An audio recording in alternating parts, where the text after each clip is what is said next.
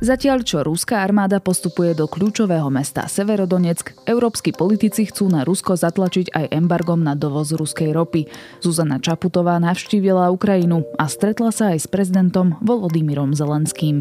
Počúvate ukrajinský spravodaj, súhrn toho najdôležitejšieho zdiania na Ukrajine z útorka 31. mája.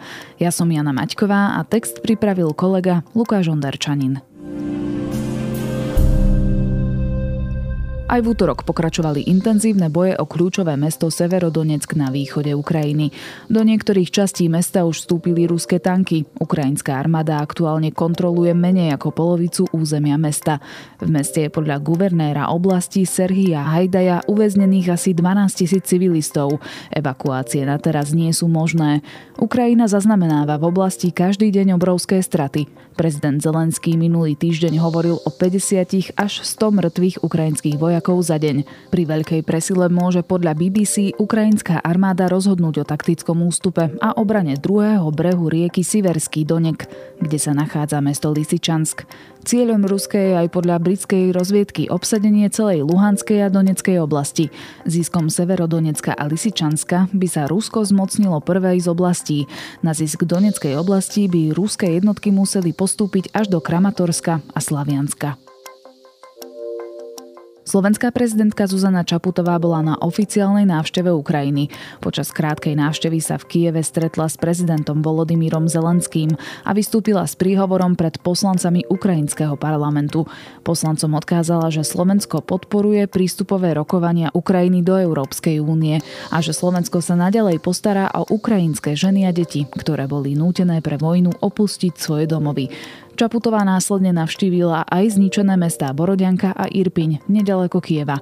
Že obrázky vojny na Ukrajine už neotvárajú správy, neznamená, že utrpenie Ukrajincov je menšie.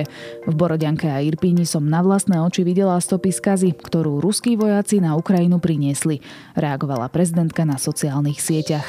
Ide o druhú návštevu slovenského ústavného činiteľa na Ukrajine od začiatku vojny. Premiér Eduard Heger bol v Kieve v apríli spolu s predsedníčkou Európskej komisie Uršulou von der Leyenovou a šéfom európskej diplomácie Jozefom Borelom. Ukrajina intenzívne sleduje bieloruský front a je si vedomá, že ďalší útok môže prísť aj z tejto strany.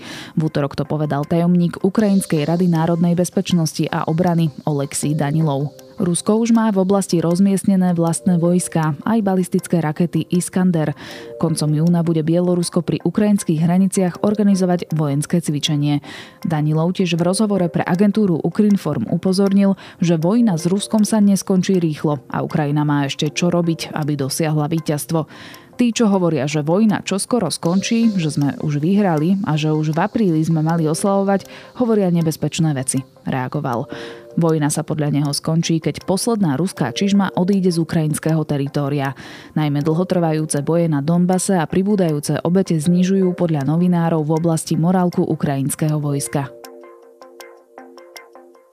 Európsky lídry v pondelok v noci oznámili, že sa našla politická zhoda na zavedenie embarga na dovoz ruskej ropy do členských štátov. Schválenie sankčného balíčka by malo zastaviť dovoz ruskej ropy lodnou dopravou. Výnimku dostanú štáty, ktoré ropu importujú cez ropovod Družba. Rusko tak príde o vyše 250 miliónov eur denne. Embargo však tiež zvýšilo svetové ceny ropy.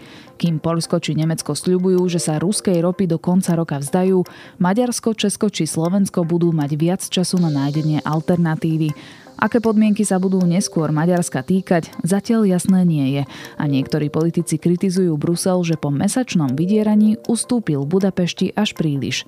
Šiestý sankčný balík obsahuje aj ďalšie opatrenia. Odpojenie Sberbank od medzibankovej siete SWIFT a zákaz troch ruských štátnych vysielacích spoločností v Európskej únii.